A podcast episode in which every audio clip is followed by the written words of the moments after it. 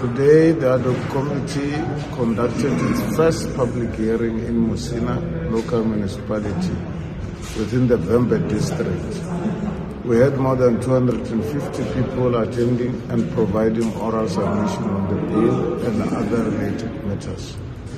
From today's public engagement, it is evident that security remains a major concern for the people of Musina. Many people highlighted issues related to cross-border crime and illegal migration affecting the area.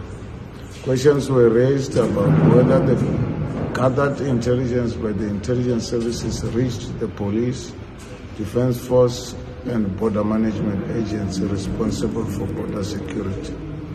People expressed the need for improved intelligence-driven policing in the area and highlighted the urgent requirement for an increase in the number of police in the area and soldiers deployed along the borders.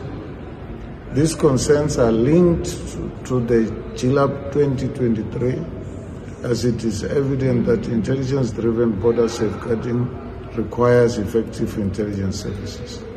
The ad committee wishes to thank the people of Musina for coming to engage Parliament on the processing of the bill. Tomorrow we'll meet in Tzaneen and look forward to receiving further input on the bill.